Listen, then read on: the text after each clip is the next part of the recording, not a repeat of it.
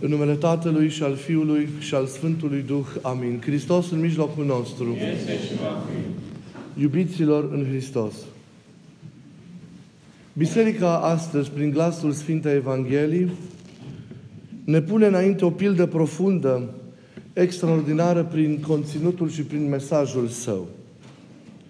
Pilda bogatului neminostiv și a săracului Lazar. Și în această parabolă, cum în multe dintre parabolele Mântuitorului Hristos am întâlnit, avem două figuri sau două personaje contrastante.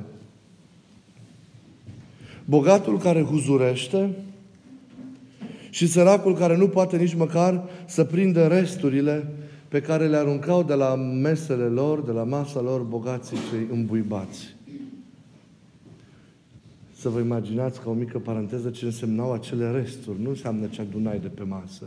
Erau bucăți mai mari de pâine care, uh, după obiceiul vreme, erau folosite pentru a se șterge pe mâini, după care le aruncau. Ei, pilda de astăzi ne oferă mai multe motive de reflexie. Bogăția nedreaptă și indiferența față de cei săraci și aflați în nevoi. Starea sufletului după moarte sau dreapta judecata lui Dumnezeu sau bucuria, împlinirea și nefericirea ca paradigme ale subzistenței sufletului în veșnicie sau modul în care viețuirea noastră în această lume condiționează sau dictează felul veșniciei noastre.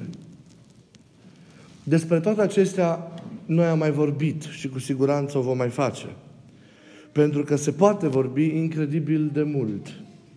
Vreau însă ca în minutele care urmează să reflectăm împreună asupra figurii săracului din această pildă. Ca paradigmă a dreptului care pe nedrept suferă în viața de aici, a suferit de când lumea, suferă și astăzi, în timp ce îmbuibatul sau păcătosul fie huzurește în bunăstare, fie câștigă în această lume. Toate acestea în contextul unei lumi în care există atâta inechitate, atâta inegalitate, atâta suferință nedreaptă, în care răul, sub atâtea forme, provoacă atâta durere și în cele din urmă triumfă în confruntarea morală de fiecare zi, chiar asupra binelui. O existență delicată, cu atâtea paradoxuri marcate de atâtea nenorociri teribile și pline de atâtea situații deprimante și sfârșietoare, care în cele din urmă se sfârșesc în moarte. Pe care, de cele mai multe ori, nu le înțelegi nici chiar tu care ești în credință și pe care, prin urmare, cu greu le poți explica celor de lângă tine.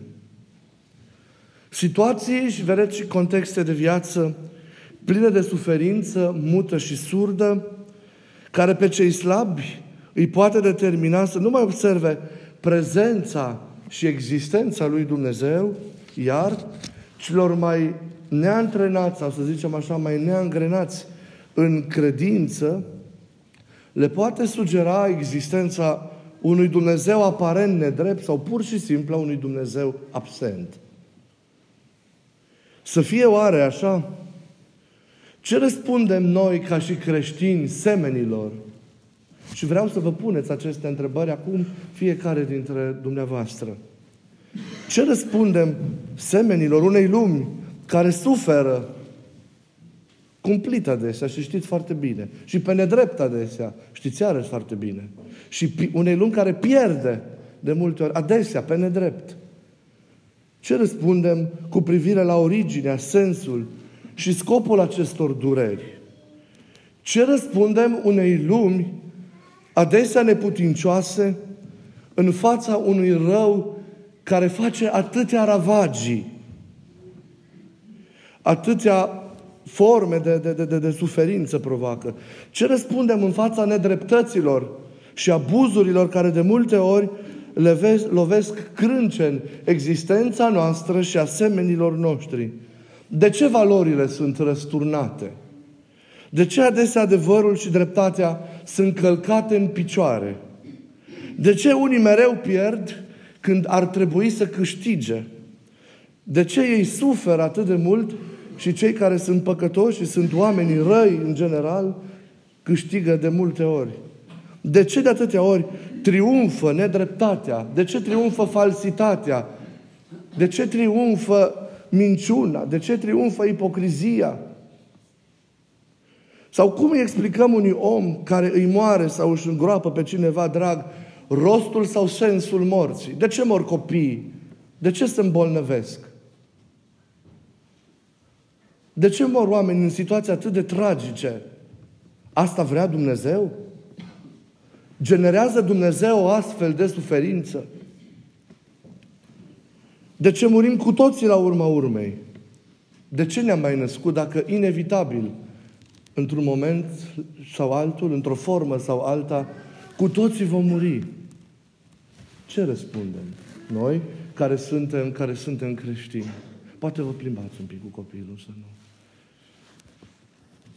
Și vă dați seama că întrebările acestea ar putea continua. Răspunsurile noastre, cum probabil vă dați seama, sunt palide și adesea lipsite de conținut. Dulcegării puerile de, drept, de, de, de tipul așa a vrut Dumnezeu să ia pe cei mai buni, să-și ia îngeri, să-și aleagă aiureli. Pe Dumnezeu așa face te trântește într-un accident de mașină că vrea să te facă înger.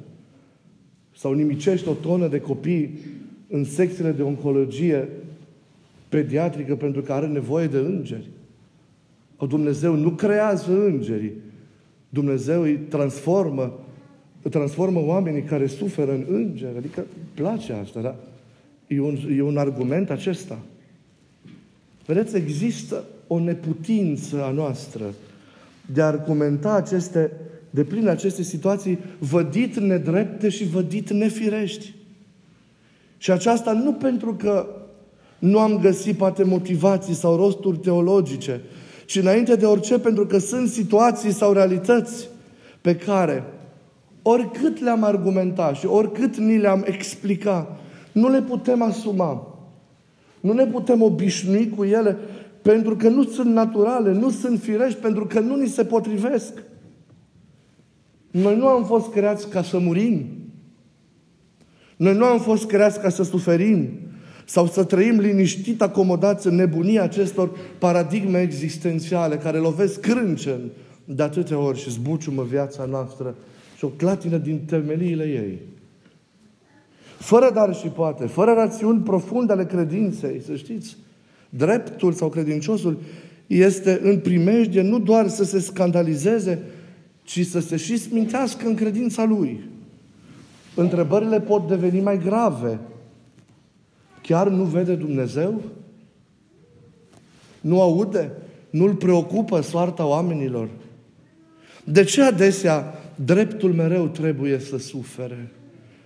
Psalmii adesea dau glas acestor interogații interioare ale omului căruia îi se pare că este abandonat și părăsit de un Dumnezeu care nu-L vede și nu-L aude. Cei care aveți exercițiul acesta al citirii psalmilor, vedeți și, și realizați această, această existență acestor interogații profunde din psalmi, care sunt expresia suferinței sufletului uman și a prăbușirii lui în fața unor astfel de situații nedrepte, văzând paradoxal bunăstarea care există în viața celor care nu sunt drepți.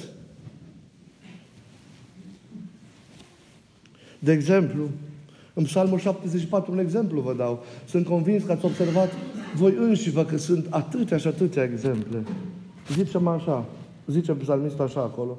Deci în deșert am fost drept la inimă că am fost lovit toată ziua și am fost mustrat în fiecare dimineață. Iar inima mea s-a umplut de amărăciune. Și exemplele am putea continua. De unde vine totuși răul acesta? De unde vine suferința aceasta? Cum au, au intrat ele ca realități în viața oamenilor?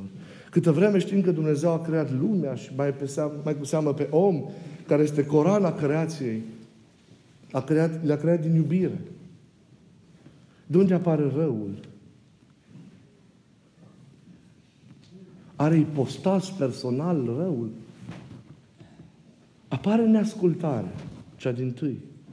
A îngerilor, a unei cete din îngeri, care au și căzut, devenind din înger ai luminii înger ai întuneric, și a, a întunericului, și apoi, inspirați de aceasta, vorbim de neascultarea omului, a oamenilor de la început, care s-au dorit a fi ei înșiși Dumnezeu, Dumnezei dându-L afară pe Dumnezeu.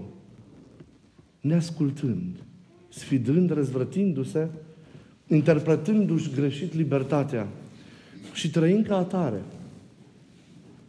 Și de atunci, răul sub vari forme, îngăduit fiind și provocat fiind de om să existe datorită felului în care El le-a permis, răul rănește viața oamenilor. Vorbim de un rău moral, vorbim de un rău duhovnicesc, vorbim de un rău fizic, de un rău natural, sub toate formele în care există răul în lumea în care, în care trăim. El este rezultatul proastei alegeri, proastei mișcări a libertății noastre. Omul și-a produs acest, acest, acest rău. Taina cea mare este că Dumnezeu preschimbă răul. Poate să dea un sens suferinței. Și aceasta este, este șansa noastră. Că deși le suferim, dată fiind libertatea în care noi trăim, totuși din răul nostru, dacă știm cum să-l înțelegem și cum să-l asumăm, care ni se întâmplă, putem să facem o cale, putem să-l privim ca pe o poartă prin care să trecem și să ne, recumpăr, ne, ne răscumpărăm cumva existența și să o împlinim. În tot acest context, respectând libertatea omului, dându-i posibilitatea de a trăi paradoxal, cum ziceam, suferința și durerea ca și căi de sfințire, Dumnezeu nu-l părăsește pe om. Unde e Dumnezeu când omul suferă? Alături de el, îl însoțește, îl ajută în această purtare a crucii, a suferințelor adesea nedrepte, vine aproape de el, ia parte la soarta sa, o împărtășește, compătimește până la capăt împreună cu el. Și o face la modul cât se poate de concret, printr-o teribilă prezență tangibilă, o prezență personală, care asumă concret, fizic și duhovnicesc, durerea și rănile noastre. Cum participă Dumnezeu la drama aceasta noastră muritorilor? Oare nu recunoaștem în spatele figurii lui Lazar, acoperit de bube, și zăcând la ușa bogatului, prezența și taina lui Isus, care, cum zicea Pavel în, la epistola către evrei, a pătimit în afara porții, gol și întins pe cruce, expus batjocurii și disprețului mulțimii, cu trupul plin de sânge și de răni? Acesta este răspunsul lui Dumnezeu și el paradoxal la paradoxală situație, la suferința și durerea care în urma neascultării, cum ziceam de la început, ne-au mâncat viața. Acesta e răspunsul. Acesta e Dumnezeu.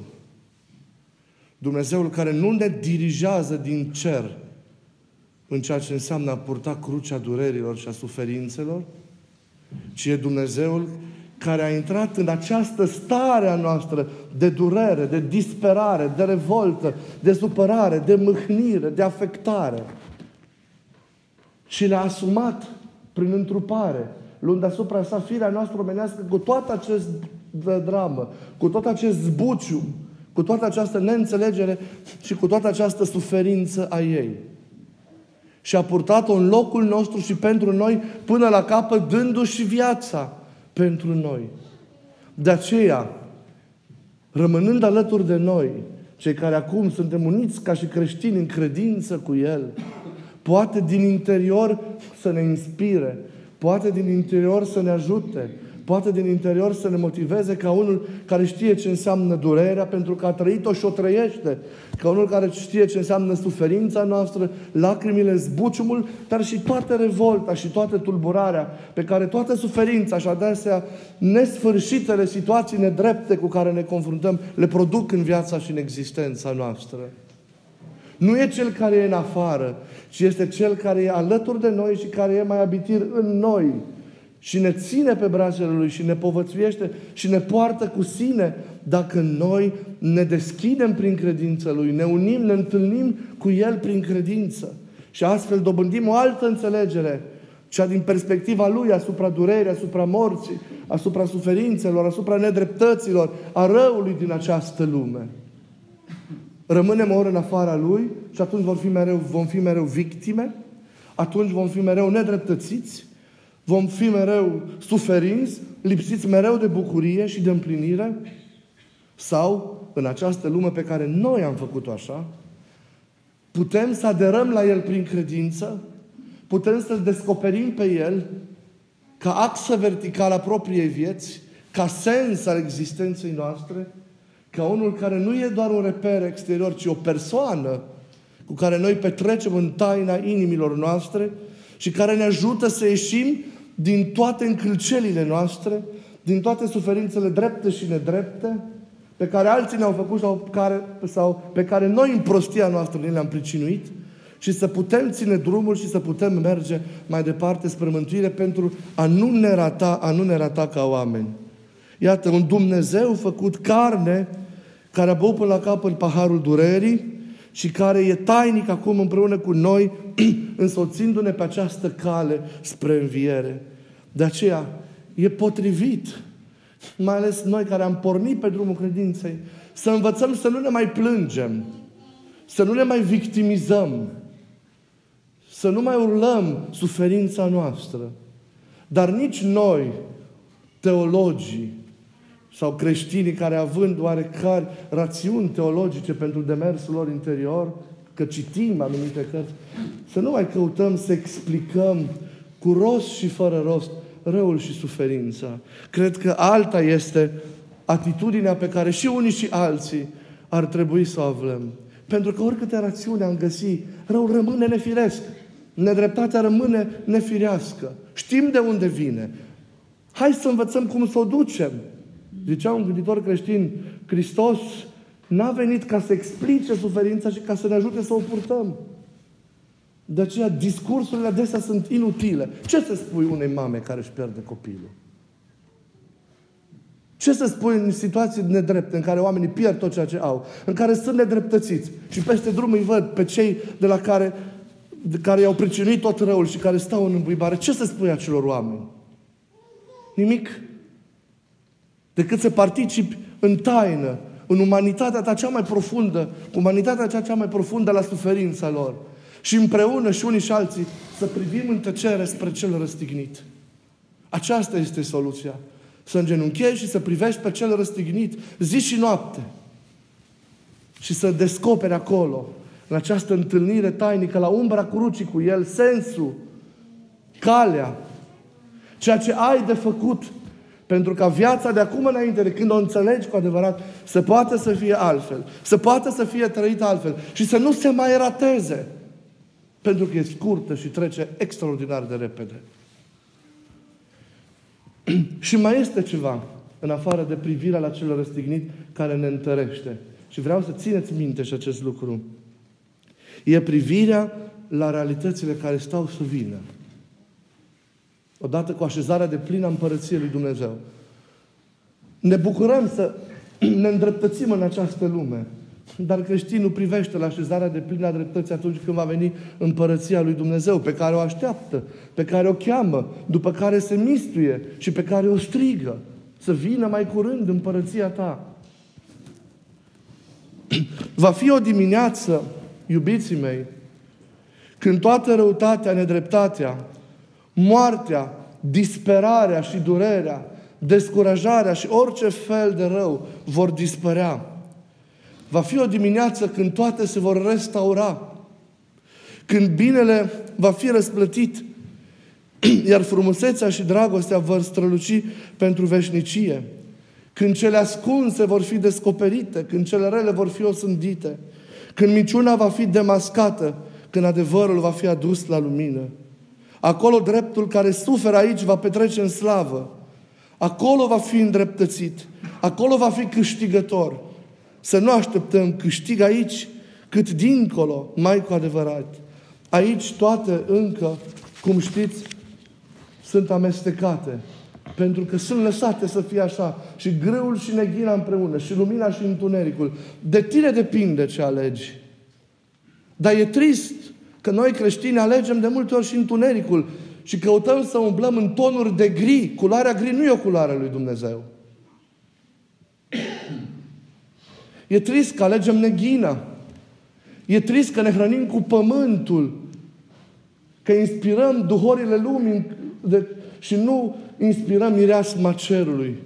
Și nu ne hrănim cu aerul harului împărăției.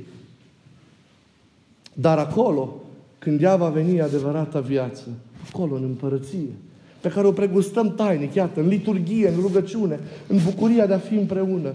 Și pe care o regăsim chiar dacă în parte și în bucuriile și în frumusețile vieții, chiar dacă lumea este și ea ca și noi, oameni, viciată de căderea și eroarea. Și a lui Adam cel din tâi, dar și dat, a erorilor noastre personale, că toți contribuim și la vicierea lumii atunci când păcătuim, nu numai la vicierea noastră personală. Păcatul, răul sunt energii care se propagă. Și atunci când tu păcătuiești și frâng, nu numai legătura ta cu Dumnezeu, ci și legătura ta cu tine însuți, legătura cu semenii de lângă tine, lumea, murdăresc lumea. Noi trebuie să lăsăm urme curate și frumoase în creație. Nu trebuie să murdărim lumea, trăind aici. E, acolo e viața fără sfârșit. Aici toate trec la un moment dat. În Psalmul 18, cel persecutat pe nedrept, adaugă însă acel ceva esențial la observarea realității triste de care am mai amintit că este vorba în psalm. Acel ceva care schimbă perspectiva. Și observați în psalmul acesta cum se schimbă perspectiva. În ce ton începe și cum brusc se schimbă perspectiva. Căci și-au umplut pântecele lor de bunătățile tale. Ei s-au săturat și se vor sătura și fiilor. Dar eu, într-o dreptate mă voi arăta feței tale. Eu mă voi sătura când mă voi trezi și când se va arăta slava ta. Vedeți? Ei mănâncă, le împlinesc pe toate, eu sunt nedreptățit, sufăr, dar am răbdare. Pentru că eu nu mă hrănesc cu cele de aici. Eu mă hrănesc când se va arăta slava lui Dumnezeu mă hrănesc cu cele care vor sta să fie. Și acolo eu voi fi cu adevărat om. Două feluri de săturare, vedeți, stau în față. Săturarea de bunuri materiale și săturarea dobândită de vederea feței tale. Săturarea de cele de aici și săturarea de cele duhovnicești. O săturare a inimii prin întâlnirea cu iubirea nesfârșită. Ce folos să te satui? Cu cele materiale?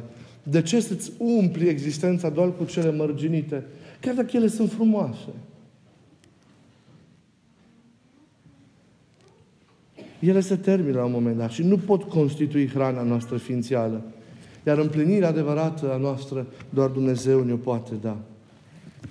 Ce frumos e verbul acesta, când mă voi trezi. Atâta mângâiere poate să aducă. Că cele de aici sunt așa de relative, trec atât de repede, sunt ca un somn. Recunoaște sincer, de câte ori nu ați simțit nevoia, obosiți de toate acele vieți ale vieții de aici, să vă treziți. În dimineața și în ziua aceea care nu mai apune niciodată, ziua opta, ziua împărăției, veacul fără de sfârșit în care soarele Hristos va străluci și va umple de lumină ființa fiecărui om. Cât dor nu avem de acea dimineață, cât dor nu, va, nu avem de acea clipă în care mă voi trezi adesea. Și eu mă mângâi cu aceste cuvinte și cu această promisiune pe care mi-o fac mie însumi, că într-o zi mă voi trezi și se vor sfârși toate. Și acolo va fi, și acolo va fi bine. Aceste cuvinte trimit la trezirea în viața veșnică, dar trimit și la o trezire mai profundă în această lume, trezirea în adevăr. Trezirea din neînțelegerea în care oamenii stau. Trezirea din minciuna în care trăiesc. Trezirea din duplicitatea lor. Trezirea pentru o viață sinceră și adevărată în Dumnezeu, care să atragă după ea veșnicia. Haideți să trăim corect și frumos. Și haideți să oferim lui Dumnezeu cu toată ființa noastră și durerile și suferințele noastre. Mai cu seamă atunci când ele sunt nedrepte. Să îi le oferim Lui. Să unim suferințele noastre cu suferința Lui. Haideți, vă rog, din inimă să facem fiecare dintre noi, din timpul suferințelor noastre, timp de liturghie, timp de dăruire către Dumnezeu. Faceți din însăși suferința pe care o trăiți, materia jertfei acestei liturghii. Haideți să-i oferim astăzi, în această liturghie lui Hristos, toată durerea, toată neînțelegerea, toată suferința, toată nedreptatea pe care o simțim, că ne-a fost pusă de alții, că ne-am pricinuit noi răul ăla. Haideți să-i oferim lui Hristos. Dar să ne lăsăm ajutați. Dar să și primim ceea ce El ne oferă. Să și trăim realitatea pe care El ne-o inspiră. Doamne, transformă suferința noastră pe care noi azi o oferim. Îți oferim rănile noastre ascunse în trupul Tău pătimitor, ascunse în trupul pe care Tu îl gerfești Tatălui, pe care Tu ni-l dai apoi spre hrană, ca ele, suferințele întoarse la noi, prin transformarea pe care ele au dobândit-o în tine, să devină în noi izvoare de viață veșnică, izvoare de viață adevărată. Să trăiți din plin zi de zi această liturghie a durerii. Și o să vedeți ce bine e, pentru că doar așa ajungem la înviere și la biruință. Și vă rog să aveți curaj. Să nu vă descurajați niciodată. Să mergeți cu nădejde înainte, oricât de greu ar fi.